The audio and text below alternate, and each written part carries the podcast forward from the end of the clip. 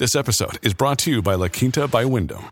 Your work can take you all over the place, like Texas. You've never been, but it's going to be great because you're staying at La Quinta by Wyndham. Their free bright side breakfast will give you energy for the day ahead. And after, you can unwind using their free high speed Wi Fi. Tonight, La Quinta. Tomorrow, you shine. Book your stay today at lq.com.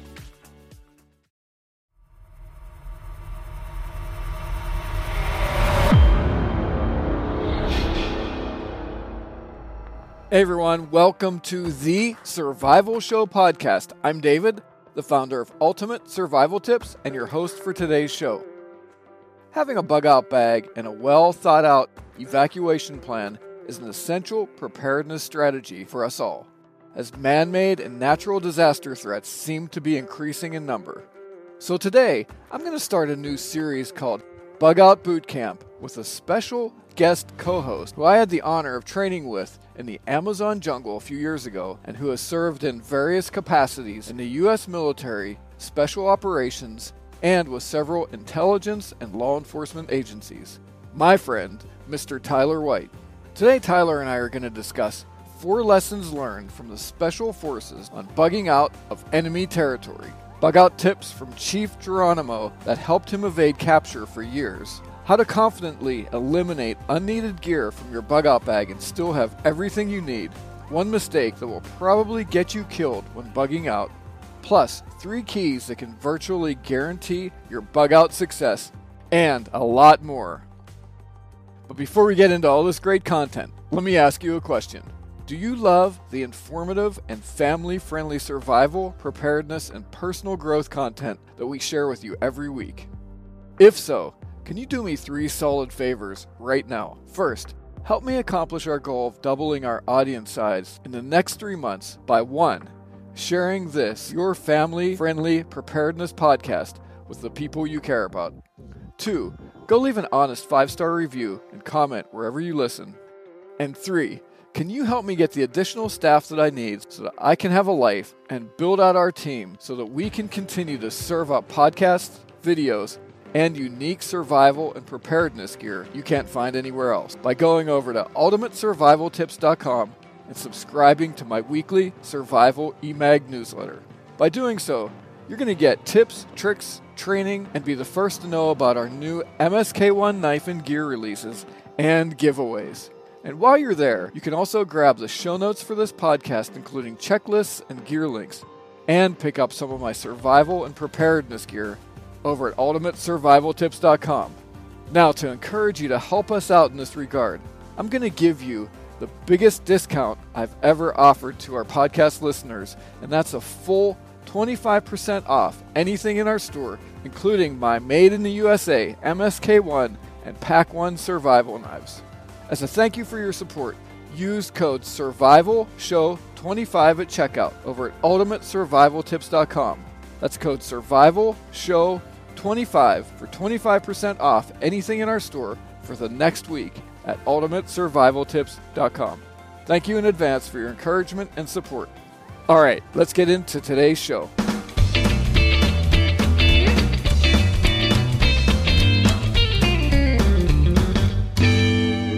So, Tyler White, hey, welcome to the podcast. Thanks for co hosting with me today, bro. Absolutely.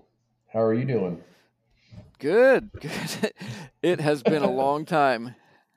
Yeah, it's been. I was actually trying to think about how long it's been since I've been to Colombia. It's about half a decade or more. So, yeah, I remember going. I don't remember the exact dates that we were down there. I think it was, I th- maybe it was October 20, 2016, 2017, something like that. It might I had to have been. Yeah. Had to have been further back than that. I want to say Okay. like seven, 2007 or something. I could be totally wrong. No, wasn't that, was- wasn't that- So, so Tyler and I, we went on one of Joe Flowers. Joe's been a, a guest co-host several times on the show, and we went to Colombia with uh, I don't know if it was maybe the second or third Bushcraft Global trip to Colombia, and I met Tyler there. And my first impressions of Tyler were that he was highly intelligent and he was very strong because he had the biggest backpack going into the jungle that I think the uh, indigenous peoples ever saw. Sometimes strength comes from stupidity. well, Tyler's going to tell us more about what he does as we go, but he is a military guy.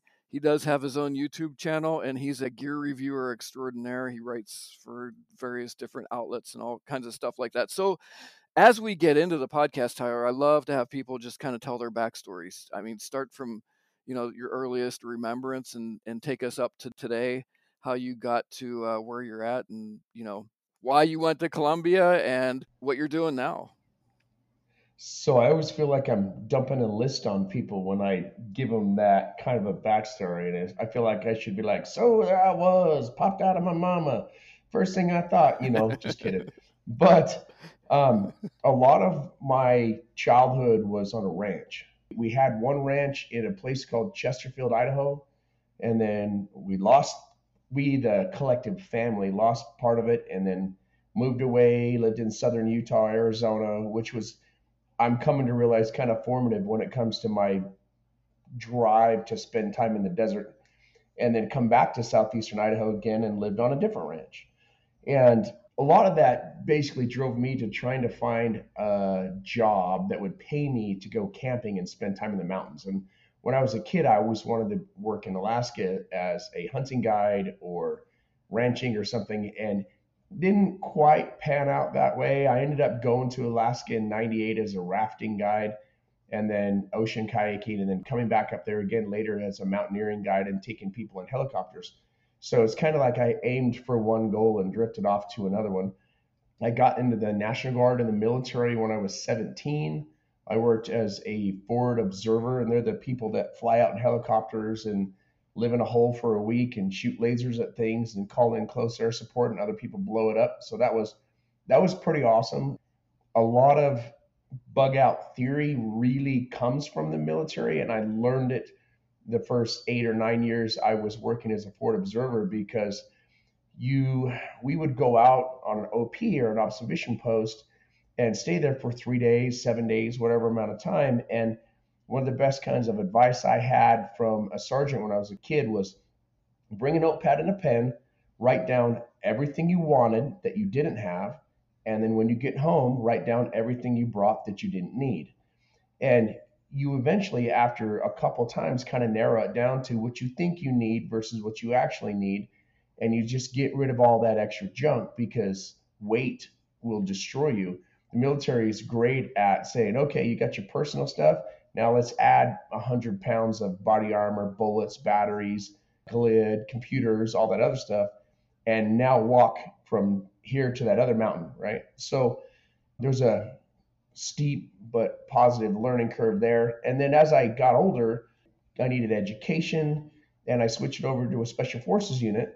While I was waiting for a top secret security clearance, I went into network engineering. That's how I got better at computers and networking and mesh networks and all that stuff, and eventually moved into intelligence. They have these things called Special Operations Team A and Team B, and I worked until I was a trainer with those guys, and then eventually went on to work for three letter agencies, federal law enforcement, did some time in Afghanistan down in Helmand as a contractor, and now I'm here. So the Colombia thing, I'm friends with one of the guys at Tops Knives, and he knew Joe at the time, and they wanted me to help do videography on that trip. So they ended up sponsoring me to go do that trip with Joe so that they had a representative there to make content and create photography. So that's why we had so many knives and so much stuff in that that backpack. Is my tactical tailor rucksack. I've still got it, and it still smells like the jungle.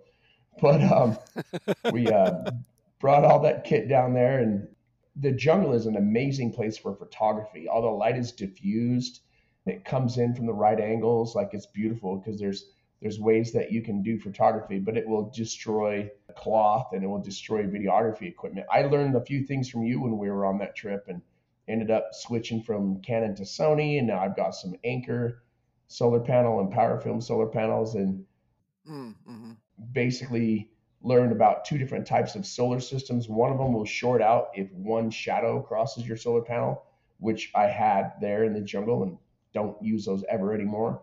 And the other ones will, they use like 1% less output, so they're not quite as powerful, but they don't short out if a leaf falls on them. So they're mm-hmm. way more reliable. So anyway, that's kind of a little bit of my background, state and federal law enforcement on the civilian side, forward observer, worked in a special forces unit on the military side. I'm a gear whore that tries to go in the mountains without any gear. And I realize the irony behind that, but that's kind of been my driven purpose is what's the best gear, followed by how much gear do I really need, followed by I can do this without gear. And it kind of put me on this hunt for knowledge because, as an example, the matisse the native indigenous people in the jungle, they don't need any gear. They just they make blowguns out of the stuff that are there, shoot the monkeys in the trees, eat the food that's around them, and they can just live off of what's there. Mm-hmm. I'm not saying I don't like gear. I'm just saying that there is a way to live in almost any environment with what's already there, and I'm very intrigued by that. So, my YouTube channel is called TJack Survival. It's T J A C K Survival, and I kind of went down the rabbit hole on primitive skills on that channel, trying to figure out what do I really need versus what do I really what do I want? And as an example, water. Even in the in the desert, you, you need to start out with a lot of water, but then you need to know where the water is and go to it. That way you don't have to carry a lot of water. And mm-hmm. anywhere where there's trees, I mean you can make beds and shelters and traps and bow drills and hand drills and tinctures and drinks and teas all out of trees. So there's there's food sources that are already out there. There's shelter, water, fire sources that are growing out there. So I'm going to rabbit here a little bit, but I think part of the reason that I chased And I spent some time in Afghanistan, and as a contractor, you're not going in and out of the country with a firearm. There's a lot of time where you're kind of hanging your butt out in the wind and hoping you don't get nabbed by someone, right? And I, I watched POWs get rolled up and end up in the orange jumpsuit, and I had to have a real solid conversation with myself about what happens if that happens to me. So the only fallback when all of your equipment is taken away is your personal physical fitness and your ability to replicate the indigenous tribes techniques on the land that you're in meaning the bedouins of the desert or the apache of the western desert or in the Métis of the jungle and if you don't have that knowledge set, you're going to starve to death sitting next to food that you can eat. You're going to freeze to death sitting next to trees you can turn into fire. Like, yeah, there's a lot of knowledge there that needs to be learned. I'm kind of rambling here, but one example is I have this hat and it says, What would Geronimo do? WWGD, and it's got a picture of Geronimo. And I immediately thought that was awesome and hilarious at the sight of it. And it's about the most perfect survival hat because Geronimo would steal your horse. He would ride it for 76 miles, kill it, eat it, turn it into clothes and shoes, run for 100 miles, shoot somebody, take their horse, and do the whole thing again. While the U.S. military at the time was barely covering 12 miles a day because they were too heavy, too much equipment. They're like an artillery piece, but Geronimo was like light infantry. No one could keep up with him because he had he could turn his lunch into clothing and knew where all the water holes were. And even if you did roll up on a spot where there's a water hole, he'd drink out of it and then he'd cover it in sand so that you couldn't find it and you had to turn around. And there's something intriguing to me about that kind of local knowledge and natural knowledge that I just think is fun. Like, and I think that bugging out should correlate with that. As an example, the special forces have ingress and egress routes they have cache sites, they have a PACE plan, primary, alternative, contingent, emergency plans that go all the way down from the communication they're going to use, what type, what frequency. If this happens, we're going to do that. They have money that they'll keep spread out or in a pile so they can buy their ways out of countries. Like they've really got it down because they're basically going in a 12 man team to a uh, foreign country, linking up with people that may or may not be their friends and if it goes south, they have to have a plan to get out. That's the original real bug out. Like when I was in Afghanistan, bug out bags were a backpack with an extra 14 magazines, extra batteries, extra communication frequencies written on a piece of paper that you could destroy quickly so that if you your primary plan goes to crap, you go to the, the alternative plan and then a food, water, and medical. And that's all that was in the bag. I mean, there's no I'm going to go start a fire. Like you need to live long enough to start a fire, right? all of my planning and all of my ideas on bug out, contingency, all of those things are based on what I learned in the military, what I've seen traveling the land with nothing, and what I've tried to deduce from events that have happened like 9 11 or the Bosnia Herzegovina problem or the things that I saw in Afghanistan. If it all goes south right now, what do we do? And survival is just risk mitigation, right? So if you have a plan for if it all goes south right now, you just start following the plan. You're not going to spend any time trying to decide, oh no, the trade tower just went down. What am I going to do? Well, I had a plan. So I've got shoes, I've got socks, I've got cash, and I'm the only person that can get away from downtown because I can run for 20 miles in a horrible 20 mile time of four hours while everyone's walking for a full day because they can't ride the train station and they're wearing flat bottom shoes and high heels and they don't have cash to pay for the toll, right? So small amount of prior planning will yield huge amounts of you get ahead of the herd or you actually planned and brought that one piece of survival kit that made the difference. So anyway, I kind of talked in a circle there, but I think we've we're starting to answer your question on it. Dude, that's really good. That's an excellent backstory and so many great tips for people to take away just in that kind of like intro. So you kind of defined it already, but I have a little bit of an outline here. Maybe we'll get this in a structured way so people can follow along with us. But wish me luck. yeah, but you go, you go. You're doing good. Uh, this is great. It's all great stuff.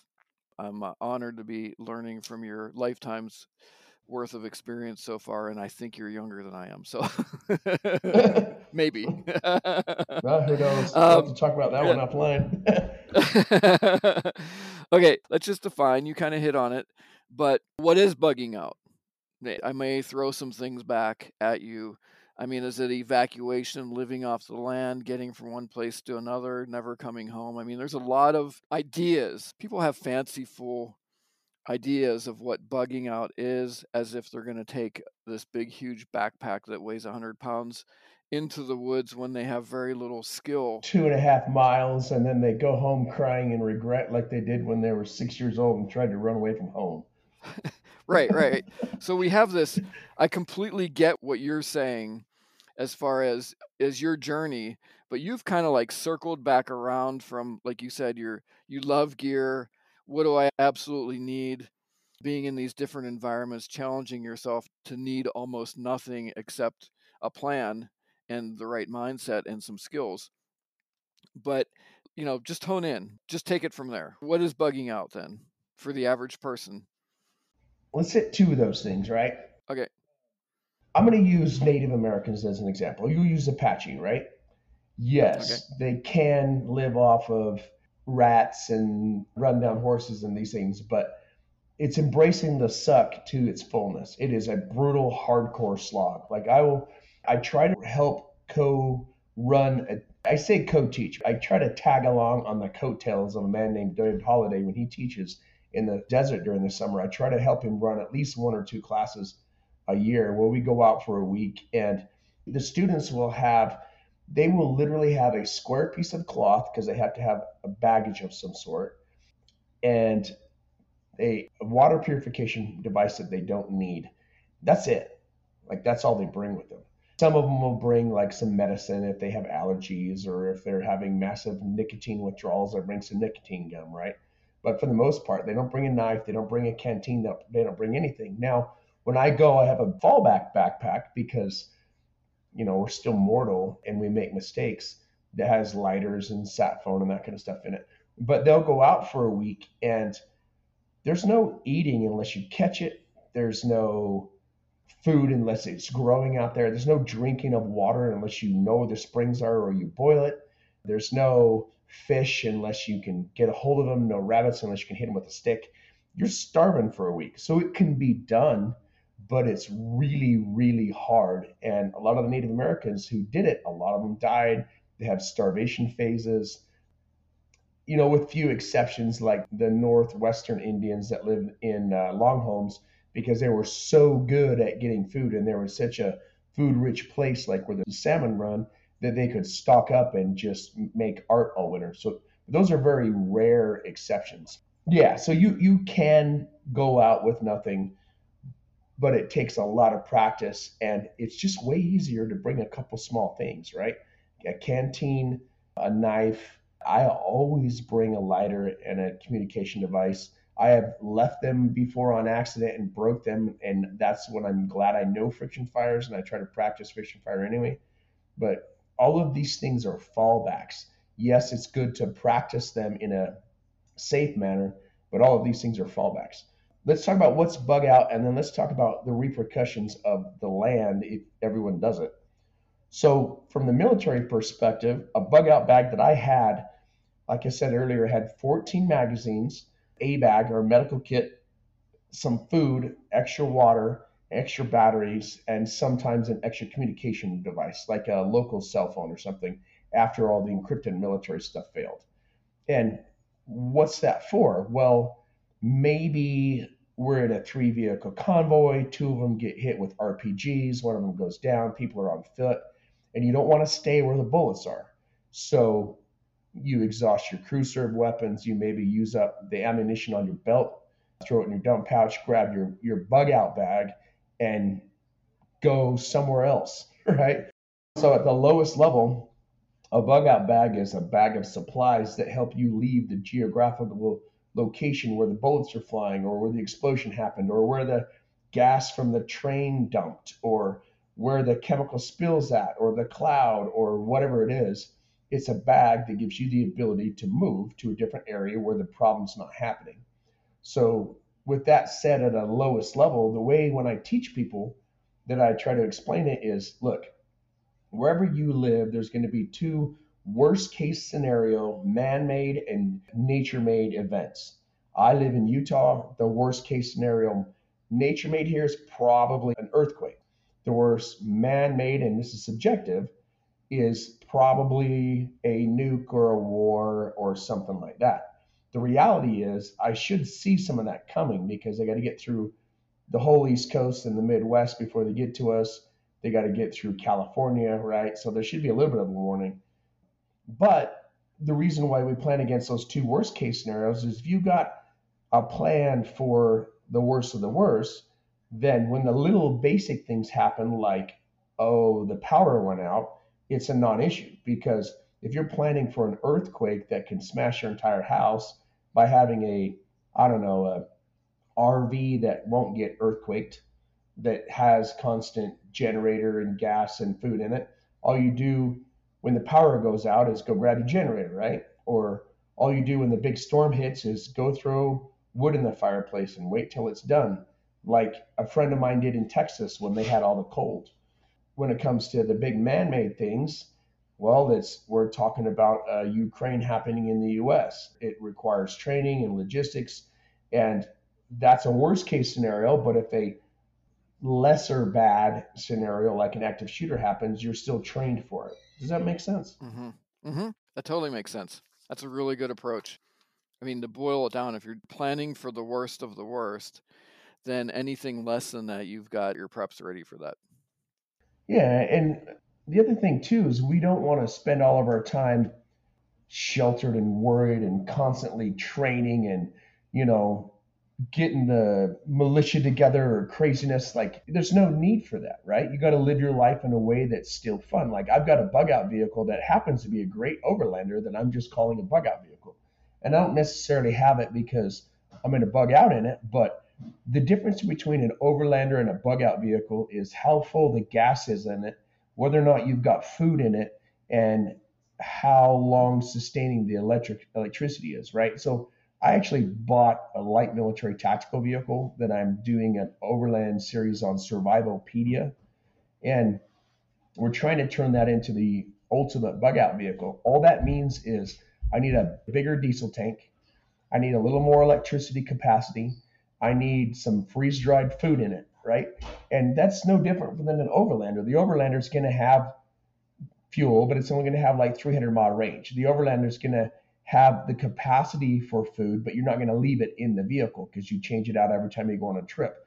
It's going to have solar panels, but maybe not as powerful. So if you just increase the duration or capacity so that the vehicle can travel further, it can have more electricity, it can run a generator longer. That's all you're doing to turn an overlander into a bug out vehicle.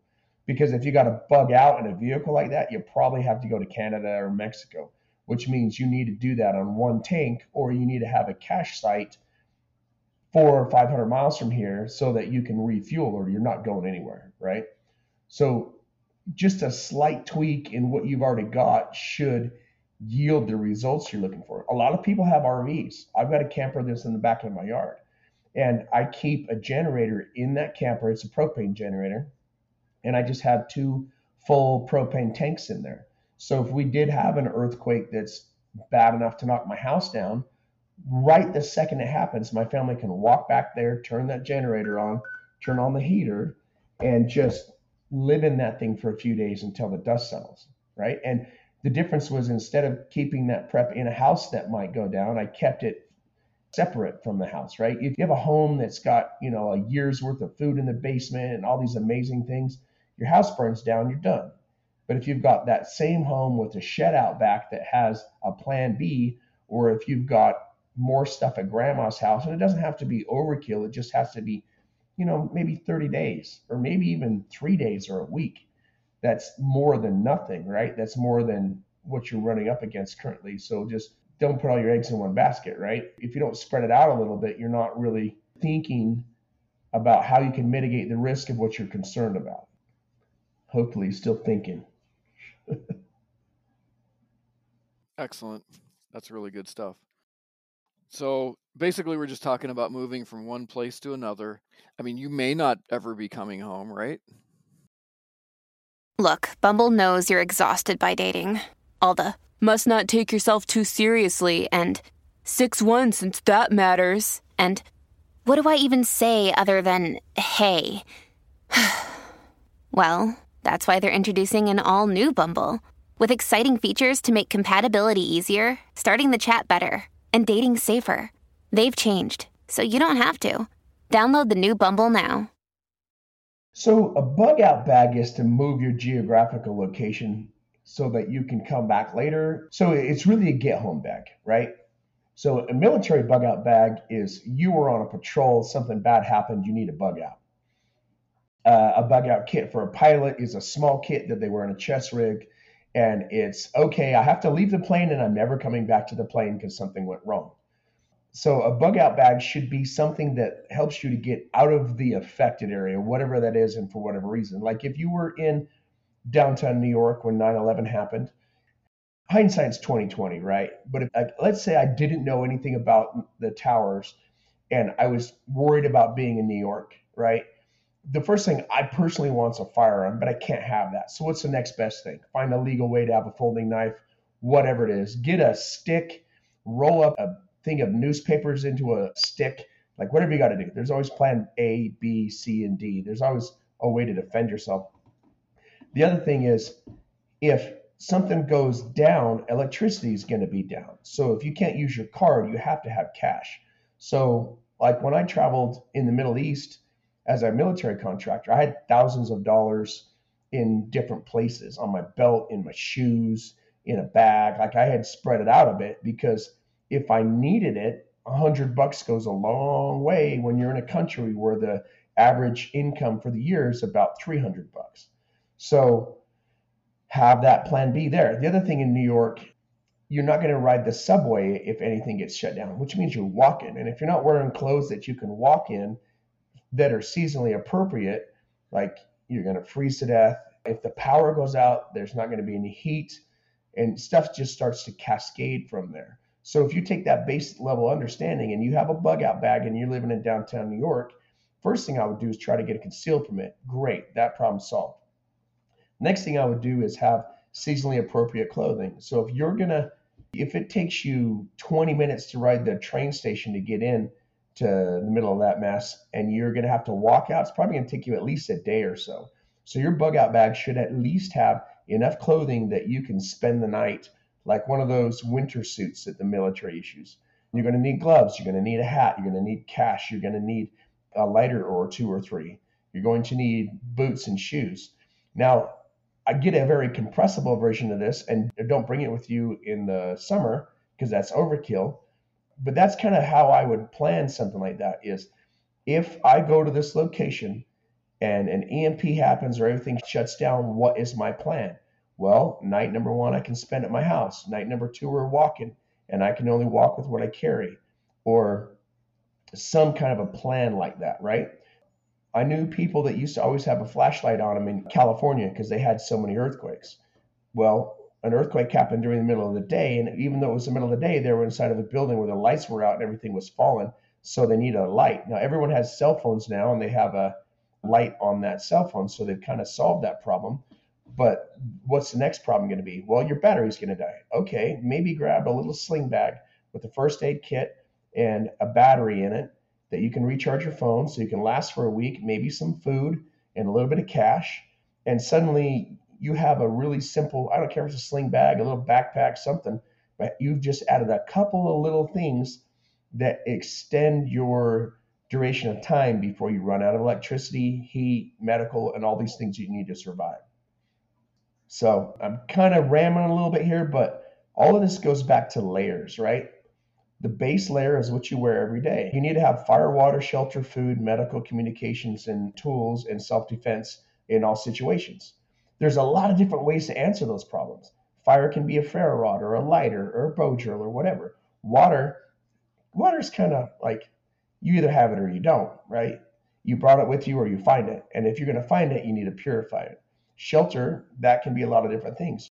When I grew up on a ranch in Idaho, we also had a small lumber mill on our first ranch, and we would go up and chainsaw trees, and it would be cold in the mountains, and my uncles would eat a stick of butter. I thought it was the craziest thing, but they're burning through that fat, and they didn't need a, a coat, and they're out there working in some bitter cold, but they're fine because their body has fuel to keep itself warm.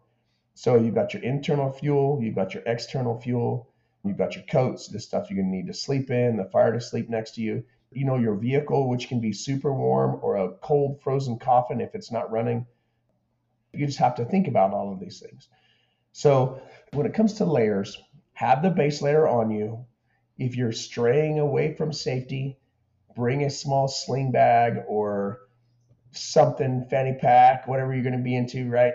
If it becomes further you need a bigger bag that maybe stays in your vehicle the whole time. And if that's even further, well, now you've got your inch bag, your I'm never coming home bag. But your reality is your I'm never coming home bag should be this bag that gets you to a planned location that you're going to other than your home. This whole idea of going up in the mountains, it's great if you're super highly trained in one person. During the Great Depression, there was so many dead whitetail that people thought they went extinct. And we're talking about a time where the entire society had victory gardens in their backyard and they were growing food and they were very capable of feeding themselves. But the Dust Bowl had killed off so many crops that they were starving. They were shooting cats. I remember reading a story about a lady making canned donkey meat. I didn't even know you could can meat. It was horrible. But there were canned donkey meat and tumbleweeds, or what this lady lived on.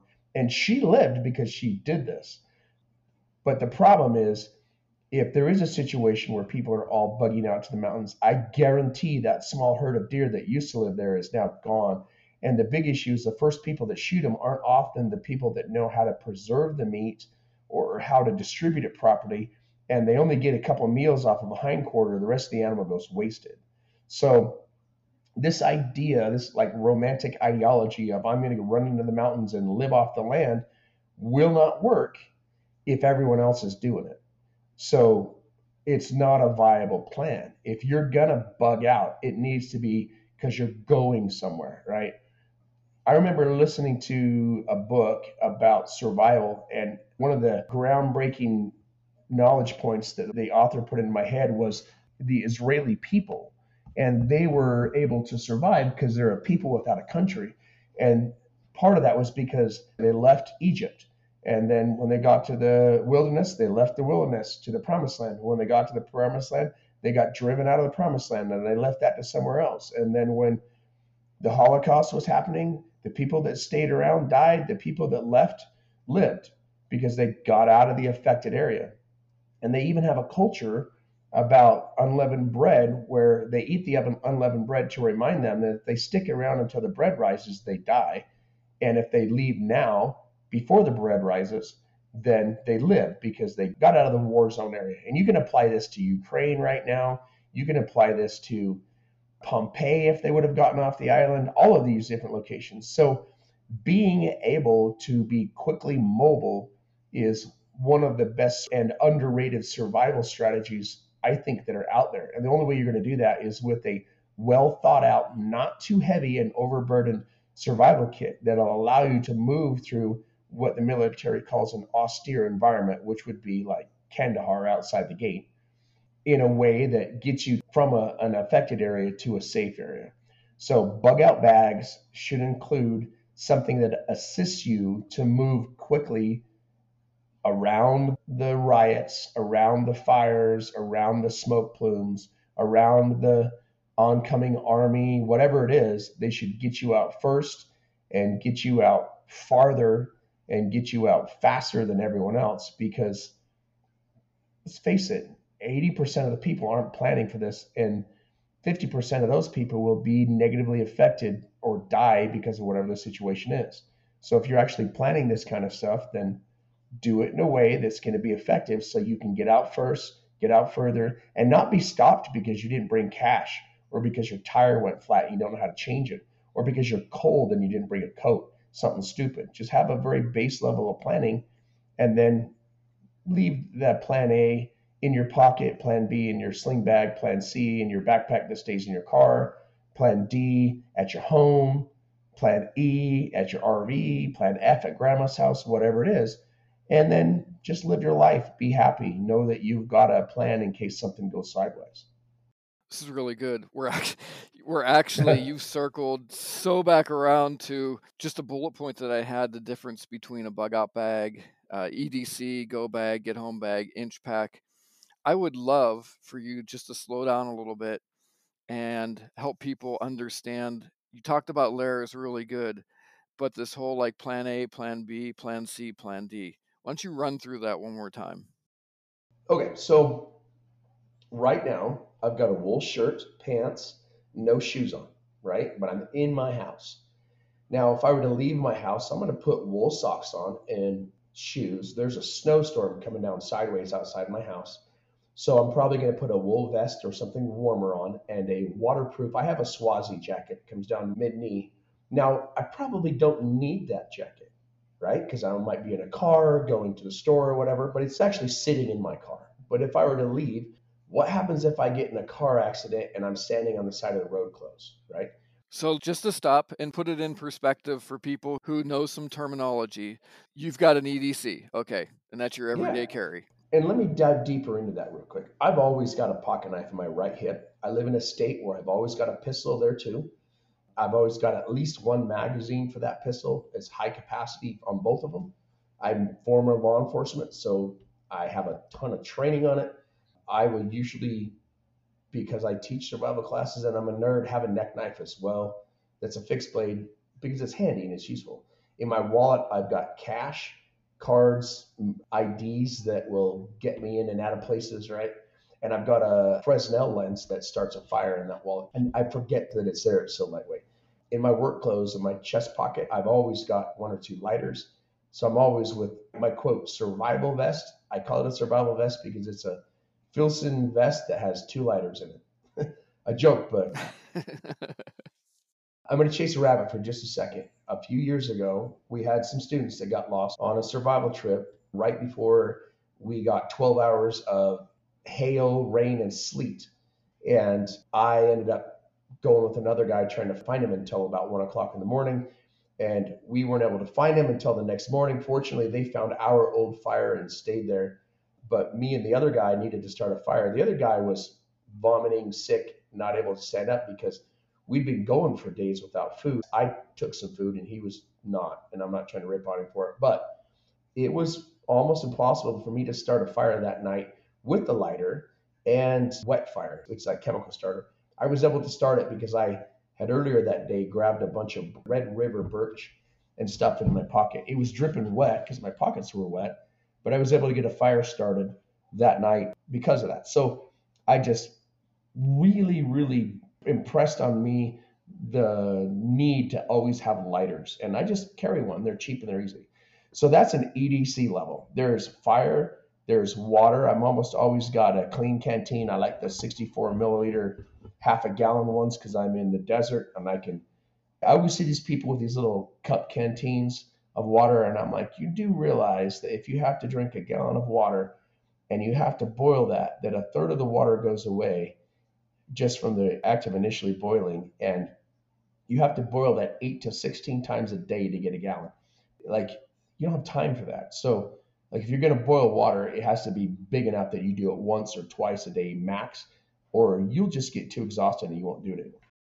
So, EDC is some version of fire, water, shelter food that you carry on your person or you have with you every day. A heavy EDC would be I have this sling bag that has an IFAK, and an individual first aid kit inside of it. It has extra ammunition, a flashlight. I'll keep an Anker battery that you actually talked me into getting years and years ago that I still use to keep my phone going or iPad or whatever. And then I've got a little GPS texting Garmin Mini. Garmin's amazing. I have one of those in there as well. So that's called that the heavy EDC. And it's not really heavy. It's just like it's bigger than what's in your pocket, right? A Wazoo belt I'll use whenever I travel.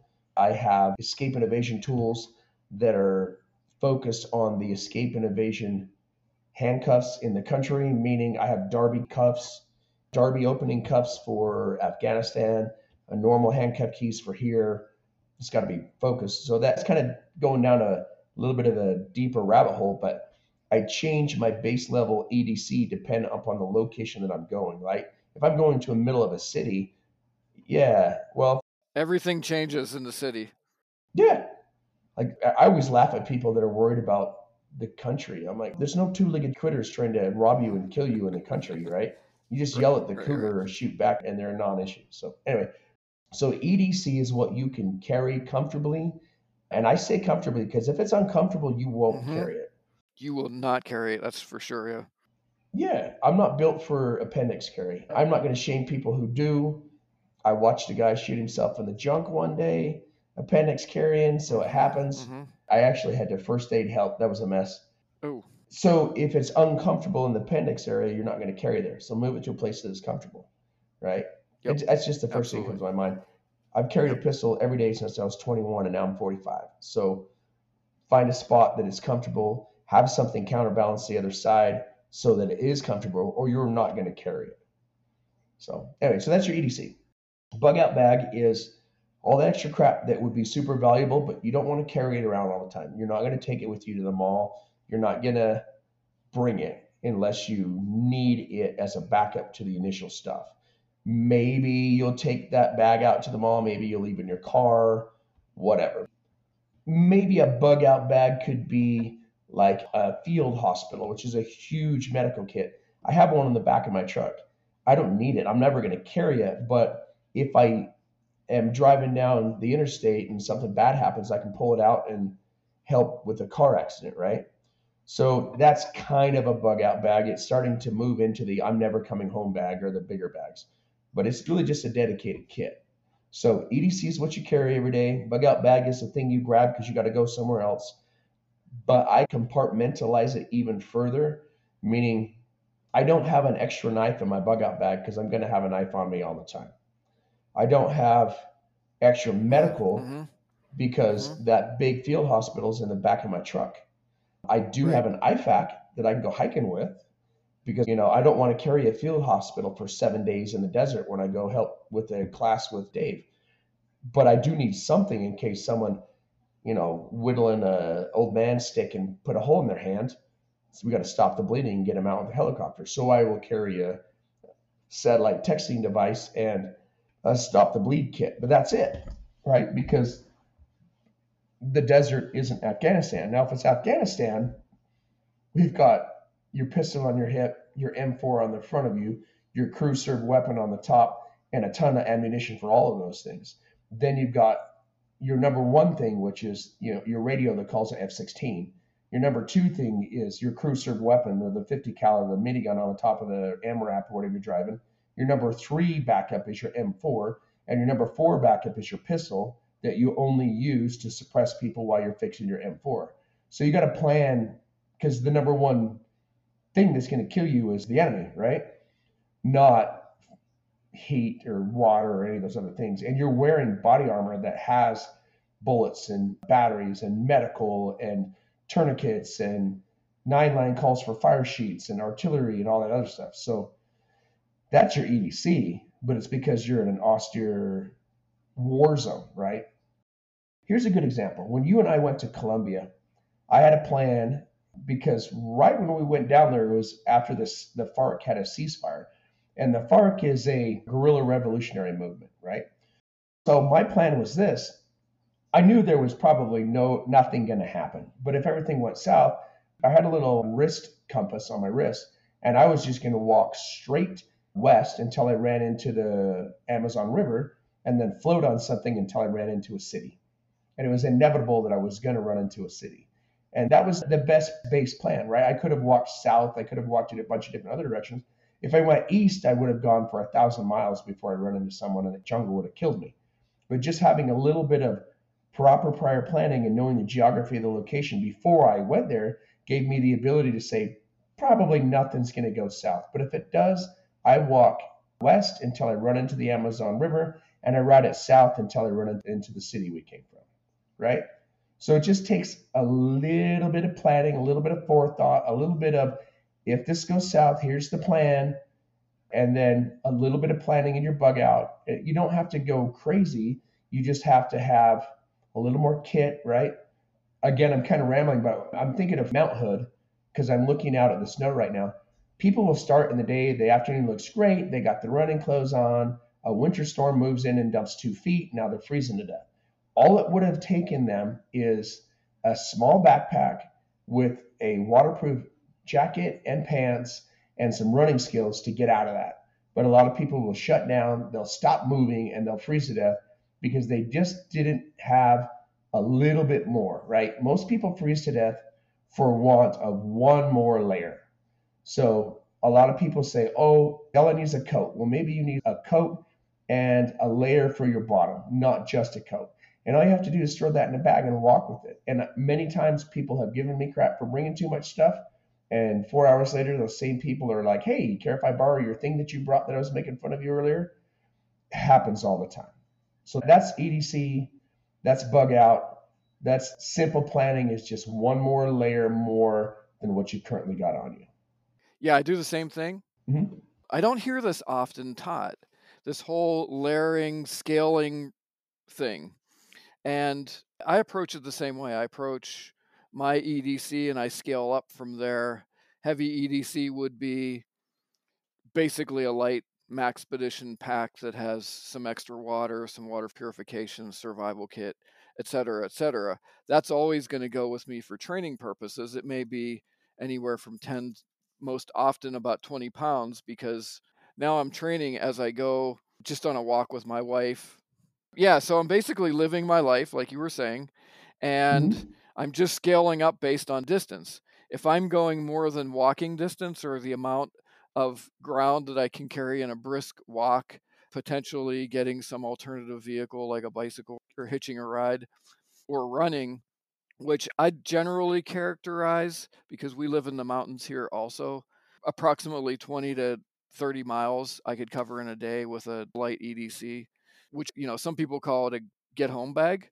Yeah. It's just light EDC you know, yeah. and what I even do within those kits is I'll just scale up the kit a little bit, just like you're saying. If it's cooler out, I might throw a shemagh in, a hat, a pair of gloves, and take my down vest and pack it down real tight and shove it in the bottom, right? Yeah.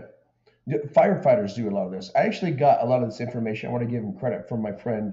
His pen name is Cache Valley Survivalist. But he and I have been talking for 10, 12 years about survival. I make video content, he makes articles. We are always bouncing ideas off of each other. But firefighters have a go bag. And essentially, what they'll do is with their suspenders on and their boots, they'll drop their suspenders to the floor and take their feet out of the boots. So all they have to do is run over to their boots, step in their boots, pull their suspenders up, throw their coat on, put their helmet on. Soldiers do the same thing.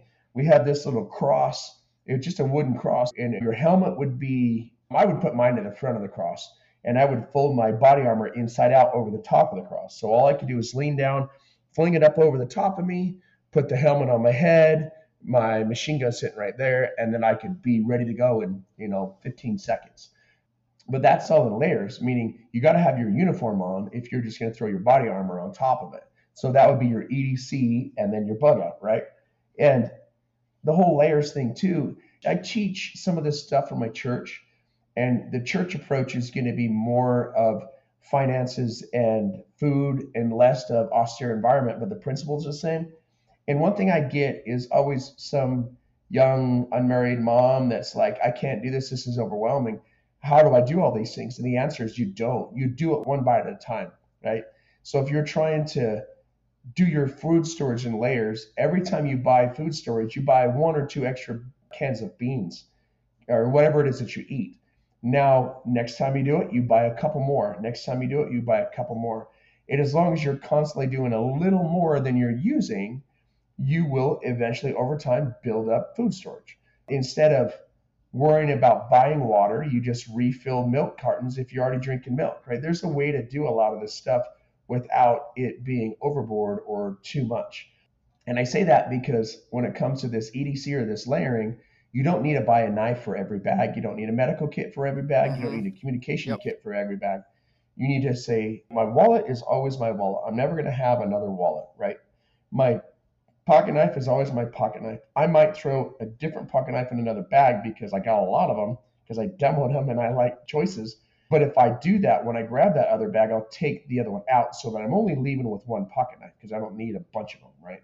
So when you're doing it in layers, remember that kits are maneuverable, right? Like I've got a cooking kit that's in a little toiletries bag that's really ultra light, but it's got oil and salt and pepper and caffeinated drinks and stuff. And it's really light and I can throw it in any other bag. So when I go out and teach survival classes, I'll grab that cooking kit because I know we're going to kill some rabbits. And I hate eating rabbits, musky rabbits with no oil or anything on them. They're not tasty. And we always joke the sign of a true survivalist is the man who knows to bring spice for the meat. Great. Your basic spice kit. Great. Yeah. But I don't have a spice kit for every bag. I have one spice kit and I move it from thing to thing to thing. Right now, it's sitting in a net in the back of my truck because if I go anywhere on any trip, be it skiing or snowmobiling or teaching survival classes, it's going to be in my truck.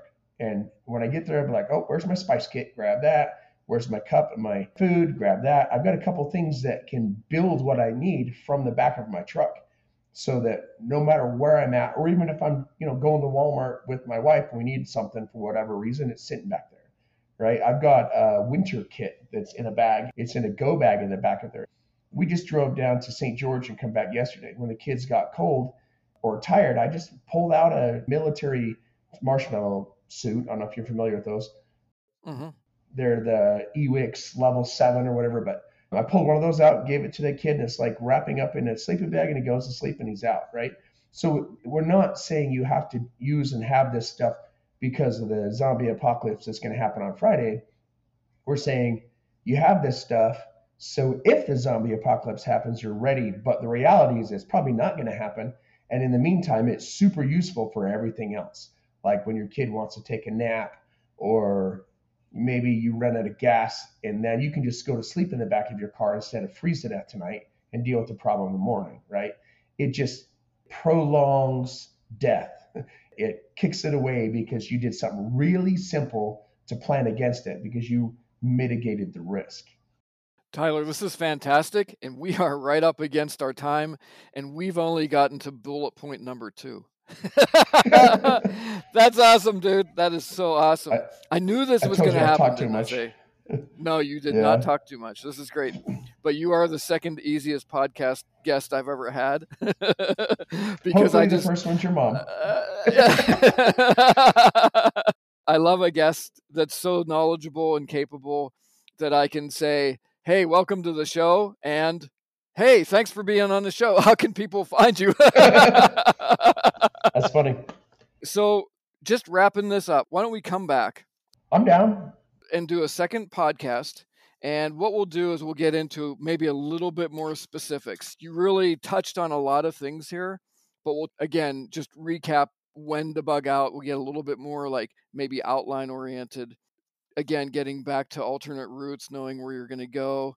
We'll talk about some mindset things. Let's get into like some gear too. We'll just talk about like, hey, what do we use for this particular aspect and why? Because you and I have both tested gear. For you, it's A probably been a little bit gear. longer, but like, you know, for me, it's been 10 12 years professionally. And like even packs, like people don't know what to carry, you know? Yeah. Tactical Timmy, who's just going off of what he sees on YouTube, he's going to grab himself a camo pack with lots of MOLLE webbing, And a really big heavy knife. And a really big heavy knife, and you Yeah. know, a thousand rounds of ammo, right? So why don't we come back and do that? But before we go, let's give people a couple of action steps. And I'm sure you have a couple to take away from here so that they can get started and be more prepared at the end of this podcast and throughout the next week until the next podcast and you know be one step closer to being better prepared once you throw out a couple let's see what you got I think the best action is this. You probably have already what you need. Okay.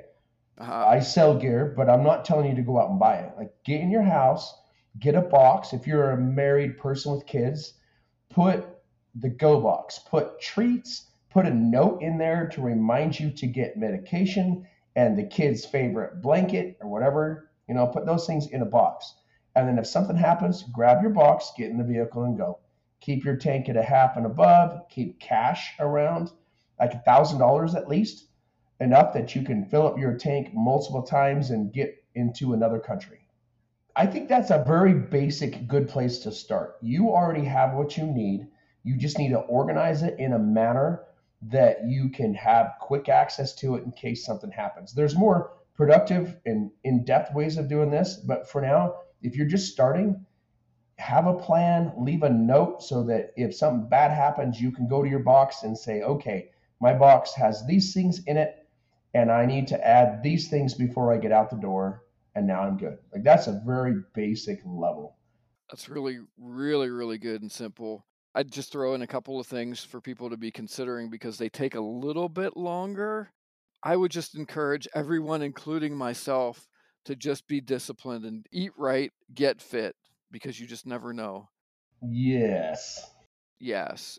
I always forget stuff like that, and it sounds a little arrogant, but I forget stuff like that because my entire life I've had a PT test every six months. So, Mhm. like, if you're not doing those basic things, like, we got to back up and hit it grade school Barney level.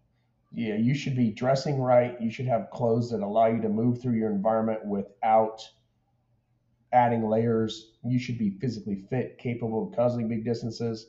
And if you've got medical issues, take care of what you can take care of and have medication for what you can't. Because everyone eventually breaks down. Like, I'm not going to shame someone because they're 80, but I will shame you if you're 35 and way more than me. Yeah, one more I have is just don't wait until we do the next podcast and actually talk maybe a little bit more about actual specific items and maybe brands even. Don't wait, be ready, get started now. I like this whole box plan, food, fire, water, shelter, first aid, start there. I will tell people that I am going to go ahead and post something that I did a couple of years ago and I'm continually updating it a uh, bug out bag checklist, which is really basic. In fact, this particular checklist was I went into a dollar store and I made a $49 bug out bag that has about everything that Tyler talked about today. And we'll put that with the show notes for this show. So, Tyler, before we head on out of here, how can people find you, bro? So I do independent video consulting. Because of that, I'm all over the place. My personal channel is TJack Survival, TJACK Survival. I have a lot of old stuff, primitive knowledge on there that's really good. The one I've been working with the most this last year is Survival Dispatch. It's a fairly large channel. We've got a huge email list. You can go to survivaldispatch.com. You can go to Survival Dispatch on YouTube reach out. If you see a video I made and you leave a comment, I will try to reply on it. So Survival Dispatch is another place. TJack Survival is the main place.